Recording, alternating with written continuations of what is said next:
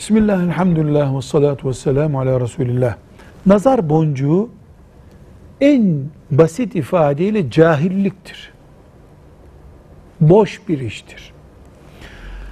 Bebeklere nazar boncuğu takmak, şu bu kolyeler takmak, başına bir bela gelmesin diye bunu yapmak Müslümanlıkla bağlaştırılamaz.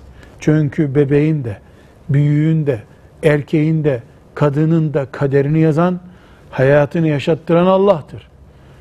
Yazıldıysa kadere bir boncuk bunu önleyemez. Önleyeceğini zannetmek Allahu Teala'nın kaderine karşı gelmek olur. Velhamdülillahi Rabbil Alemin.